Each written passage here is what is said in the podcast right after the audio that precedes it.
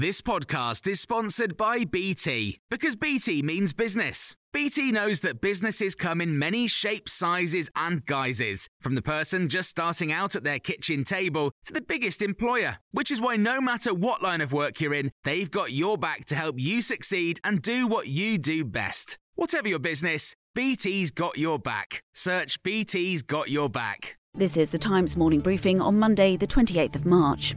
The leading military intelligence officer in Kiev claims that Russia is seeking to split Ukraine in two, mirroring the partition of Korea. Kyrylo Budanov's warned that Putin's failure to capture the capital and overthrow the Zelensky government could mean he'll try to cut his losses. The warning comes with peace talks set to resume in Turkey today after Russia claimed to have switched its sole focus to Ukraine's south and east.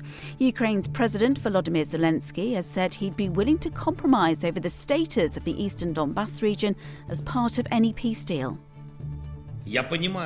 I understand it's impossible to force Russia completely from Ukrainian territory. It would lead to Third World War. I understand it, and that is why I am talking about a compromise. Go back to where it all began, and then we will try to solve the Donbass issue, the complicated issue of Donbass.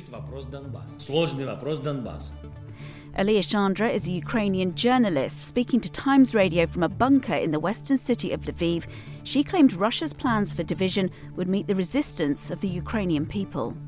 Putin may want to try to impose this scenario. I do not think that he will have much success because he will have to battle an insurgency. He will, I mean, the scenario can only work in the conditions of a total extermination of the Ukrainian population, which is actually what he is aiming at. Meanwhile, Joe Biden has said he was not calling for regime change in Russia when he said that President Vladimir Putin cannot remain in power.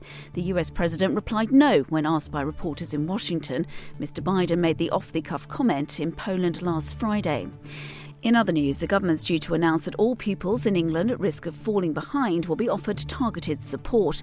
In the long awaited schools white paper, the Education Secretary, Nadhim Zahawi, will set out his vision for schools over the next decade, including a plan for a so called parent pledge for pupils struggling in English and maths.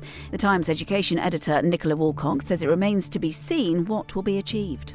We need to know exactly what this means, how far behind do you have to fall before you're entitled for extra support? How much extra support? What can parents do um, if they think that this isn't being met? It's a very good aspiration, but and it's a good start. You know, it's not something necessarily an, an idea to criticise, but it's just um, one of those things that the, the proof will be in the pudding. And there's been high drama at the Oscars after Will Smith attacked presenter Chris Rock. Times Radio showbiz reporter Van Connor has the details. Chris Rock was up on stage. He was doing his monologue. He was doing his jokes. He made reference to uh, Jada Pinkett Smith and and uh, her, uh, freshly shaven head and how she, uh, I think, uh, called to mind G.I. Jane 2. And uh, within a few moments, Will Smith had stormed the stage. Um, I can only describe it as slapped him. Jada Pinkett Smith is suffering from alopecia, which is why she shaved her head. Will Smith later apologised to the Academy as he picked up the Best Actor gong for his role in King Richard. Other winners included Jane Campion, Best Director for The Power of the Dog, while Best Actress went to Jessica Chastain for The Eyes of Tammy Faye. You can hear more on these stories throughout the day on Times Radio.